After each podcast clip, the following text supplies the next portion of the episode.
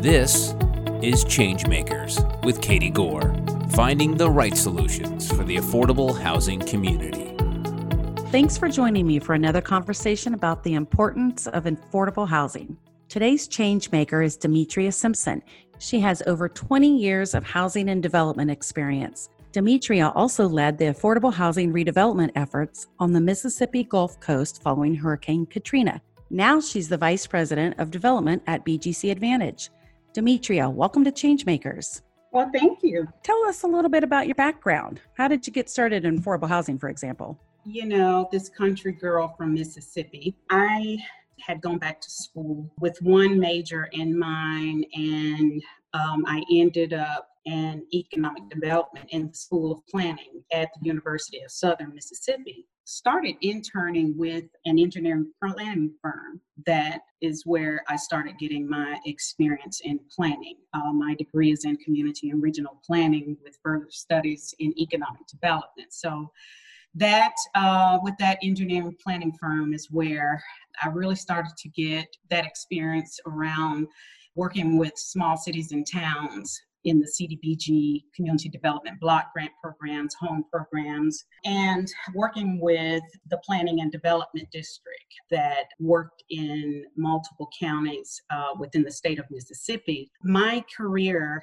was headed in the direction of possibly seeing myself working with a local municipality or an engineering and planning firm somewhere, but it took a turn when we started administering the Home Investment Partnerships Program. One of my favorite places to work at the time was in the Mississippi Delta and building housing for homeowners who had been living in houses that were dilapidated. And you know i got a chance to see how people who lived in poverty actually lived. That's where my career took a turn because after doing so many of those projects in so many areas, rural areas especially, seeing people living the way they were without plumbing, I said to myself, I said, if I can change their life, if I can make one significant impact in, in somebody's life, then I have done something great, something good within the community.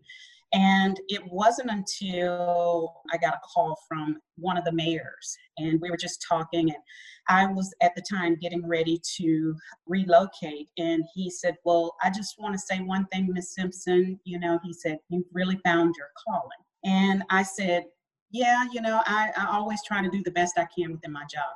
He said, No. He said, I'm serious. You found your calling. And so I'm so glad that I heard what the mayor said at the time, and it was just like something hit me is that, you know, this is what I'm supposed to do. Everybody has a purpose in life. Once you find your purpose, what it is that you're supposed to be doing while you're here, that has to be the most rewarding feeling to have. And so, ever since then, I've been operating in my purpose, and that is to help those who cannot help themselves and helping the most vulnerable, whatever that looked like. And so my career at that point just ended up going deeper and deeper into affordable housing. I think it was um, around the time where I got the call from someone from the state and said, Hey, how would you like to go to work for a small housing authority on the Mississippi Gulf Coast? And I said, I have no idea what that's all about. But when they told me what that job entailed as an executive director, I certainly jumped at the opportunity. And that is where my career really took off. So having that degree and you know you're one of the unique people who actually gets to take their degree and follow that continuum and blend it with you know your purpose and your calling and you really took what that mayor said to you about mm-hmm. you know making sure you know you um, you know are able to you know use that gift and use that mm-hmm. calling and it you've been a pioneer here too um, with all of the work that you've done in a field that is not predominantly women or minority and you have been so active in the development you know mm-hmm. not just the management and operation of it but mm-hmm. actually the development um, involved in disaster recovery In mm-hmm. fact, one of the many accolades uh, that comes behind your name is that Glamour magazine actually named you. yes, they named you Woman of the Year. And I mean, this is phenomenal. You talk about your pioneering efforts in this field for everything that you have done in disaster recovery and you know making sure that families had decent safe and sanitary housing um, as as everybody was trying to get back on their feet um, after the, mm-hmm. the disaster that happened in Mississippi. It's not easy work. Just kind of walk us through how you broke that apart and how you were so effective to where you know you have national trending news of giving you accolades there well you know katie i didn't have a roadmap of how successful i wanted to be doing what i was doing um, i only focused on helping as many as I could help through the work that I did. I was only at the small housing authority that I, that I was at on the Mississippi Gulf Coast for a year before Katrina hit. And that is where the entire affordable housing, in my opinion, the whole landscape changed. The way affordable housing looked, where we thought about how long it would take us to build so many affordable housing, how long it would take to do it, and how we would do it with the uh, minimal resources that we had. Hurricane Katrina came in and um, said it was just like somebody said, Well, I'll just make it all go away and you can start from scratch.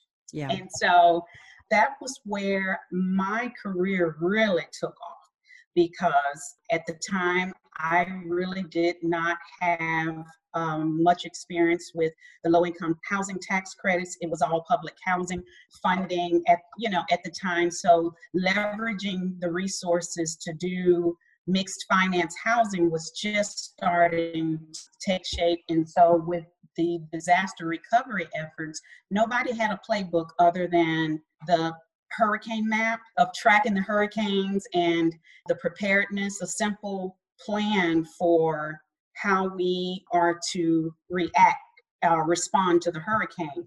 And so that was my opportunity to take something like an opportunity that Hurricane Katrina brought. It, although it brought devastation, it also brought opportunity. With everybody telling the housing authorities that there the chariot was not coming there was not a boat, boatload of money coming that was just like bells ringing in my ears to go out and really do some things that we would normally be able to do with so many uh, being in a highly regulatory environment and so um, you know that you cannot rebuild by yourself and so what i mm-hmm. saw in mississippi was that we were able to come together and bring the expertise to the table to help us to build back the affordable housing. Among the Gulf Coast, including Louisiana and Mississippi, 98% of the housing stock was damaged or destroyed.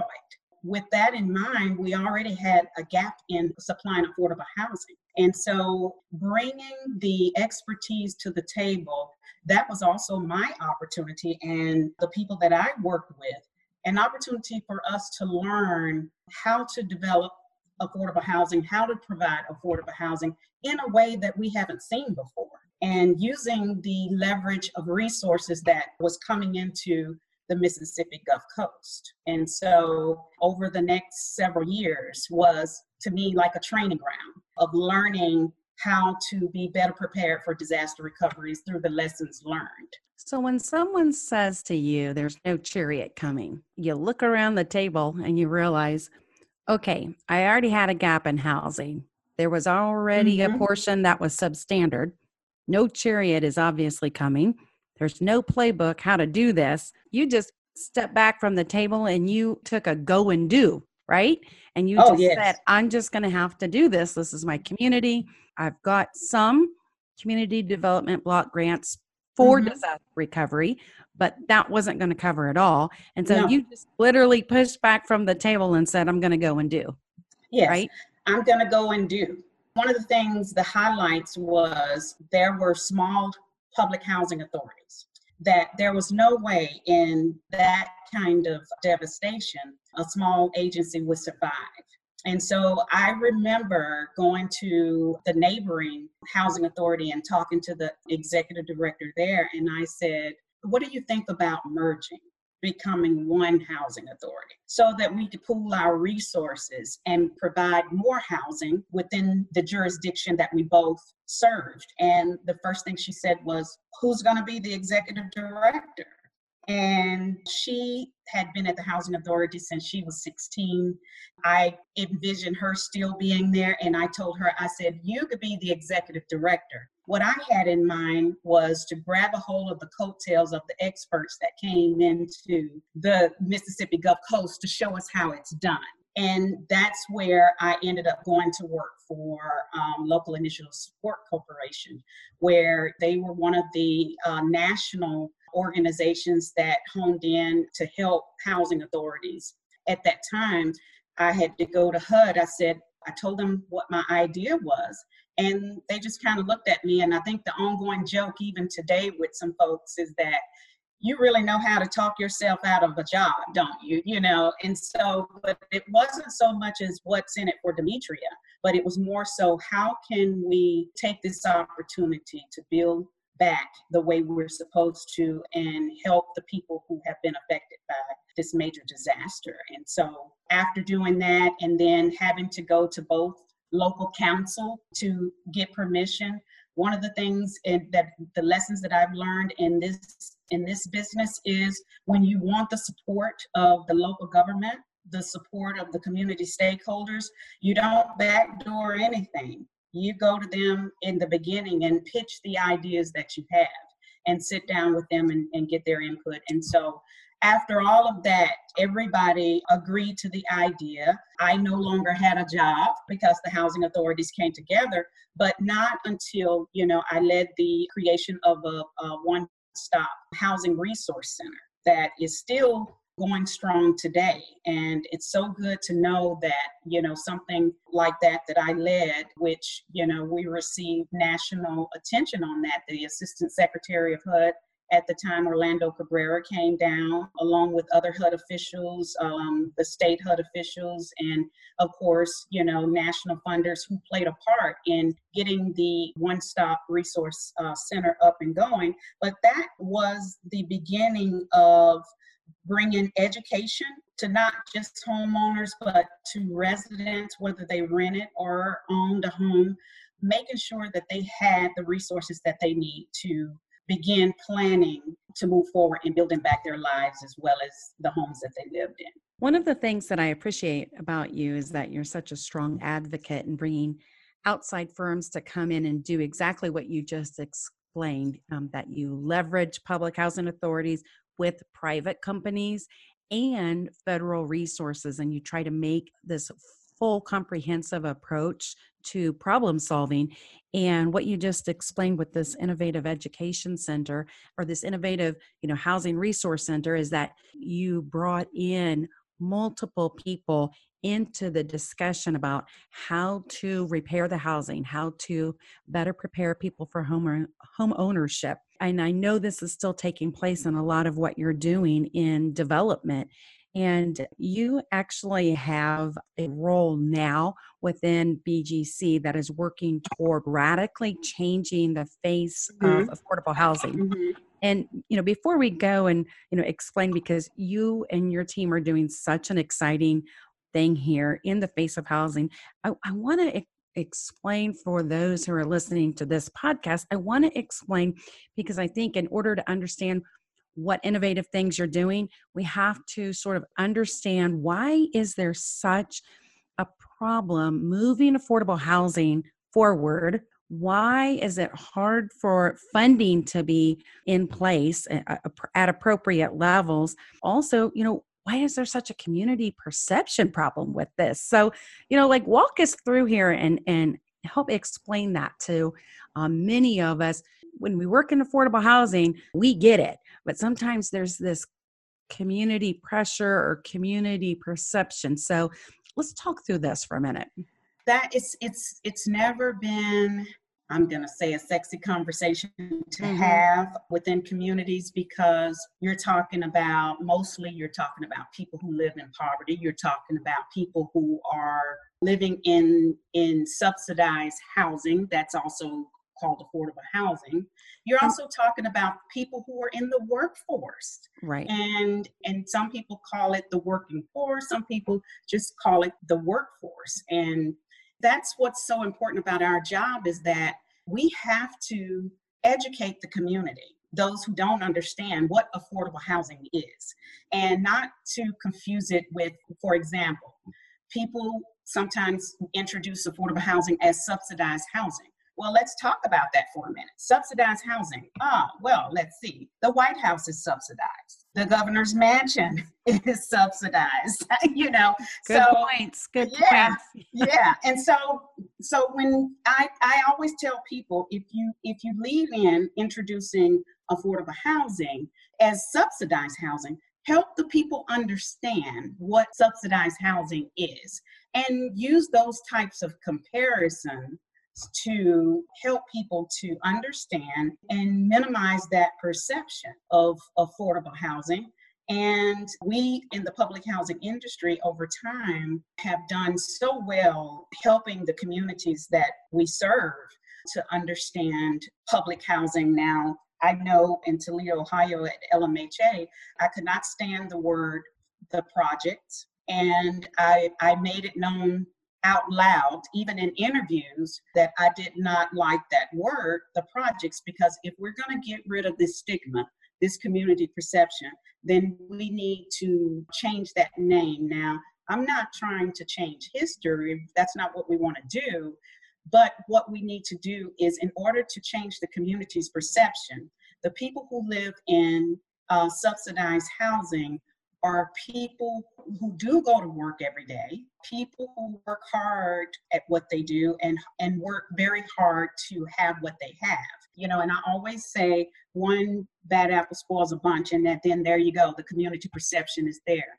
And so our work um, over the years has been very hard and very challenging in changing that community perception around affordable housing.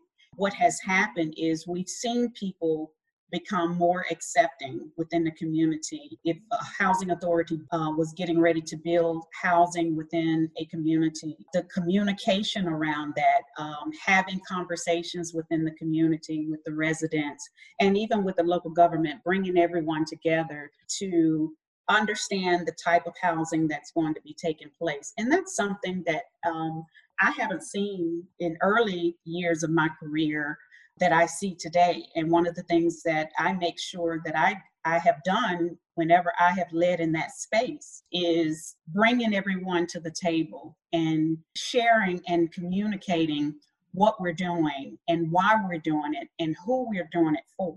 That's creating community. So, one of the things that I see happening recently is a trend with developers to actually blend a lot of market rate, you know, a lot of commercial types of amenities, first floor grocery stores, or Yes. they're, they're taking more of a blended approach to how they Mhm. develop market rate, affordable housing, lots of property amenities. And so I do believe that as we've brought in new affordable housing within communities, we've actually tried to be a little more responsive to not just the community, but the people who are living there.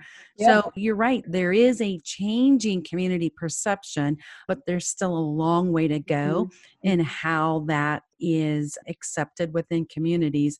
So, why is there this continual push and pull to fund affordable housing, to fund whether it's, you know, a section 8 voucher or whether it is any kind of increment financing to build, you know, new affordable housing?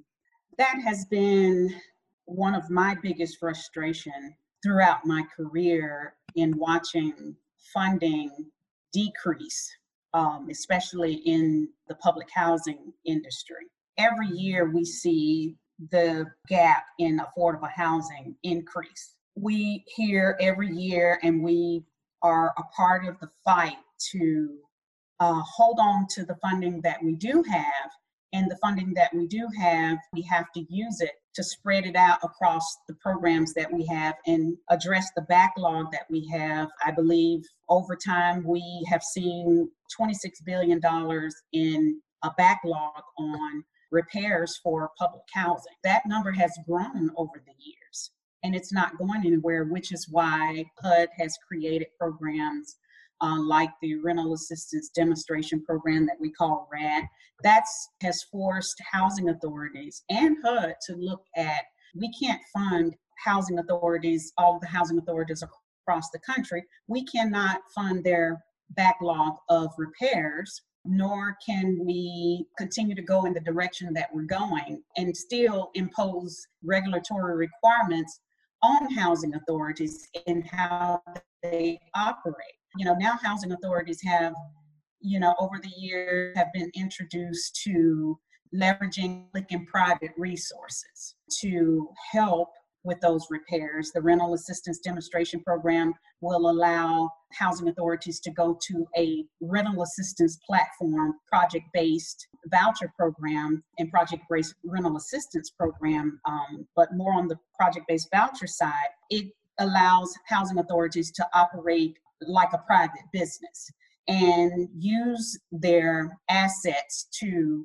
generate the revenue that they need to repair those units that are in desperate need of repair. But what's happened over the years, Katie, that I've seen is that we're having to change the way we do business. We're having to operate like a private business. But what we've also seen is the funding sources that we were not allowed to play in in that space of another funding source we are now able to leverage um, simply because we figured out you know or they figured out that you know what in order for an individual to be in good health or at least to promote good health is they have to have good quality decent and sanitary housing you know to live in and how does this work? That's called healthy housing. And people who live in good quality housing, it brings stability. It's the foundation for having good health, children being able to focus on getting a good education because they have a place to lay their head and it creates that stability. You know, but you talk about developing those communities of mixed income communities. We have seen concentrated poverty for many, many years, but by mixing or leveraging public and private resources, we're able to create those communities that once didn't have grocery stores. Um, which is why we, we've seen the food deserts within certain communities uh, within our cities. And so, with leveraging public and private resources, we've been able to bring the wraparound support, bring the amenities like the grocery and retail to wherever we build affordable housing. And so, although it's been a challenge over the years, housing authorities are doing better about bringing in the partnerships to help them to leverage the funding sources that they need to create those communities, but also to bringing that expertise in and to the table where housing authorities normally wouldn't be able to have that type of expertise. And so, housing authorities don't always have to be the owner or the lead in developing that affordable housing, but just being a part of developing the type of housing that's needed. It's for individuals who are at the lowest of their income brackets or near homelessness. And but that's not meant for them to stay there forever. And so we always want to look at creating communities or affordable housing where they can go from public housing and that subsidized housing over here and once they are able to gain employment through education, training, get a job, they can move to another form of affordable housing. We've talked about strategic design, leveraging funding, and we've mentioned community integration, which leads to stable housing. Now, one piece I'd like to talk about is leadership. Coming up in part two of my discussion with Demetria Simpson, the Vice President of Development at BGC Advantage, Demetria tells us how she characterizes her leadership style. I am an empowerer. I empower people. making sure that they have the tools and the resources they need to do their jobs effectively. Thanks for listening to Changemakers with Katie Gore. To find out more about Katie, go to quadel.com. That's Q U A D E L.com. This has been a production of Forbes Books Radio.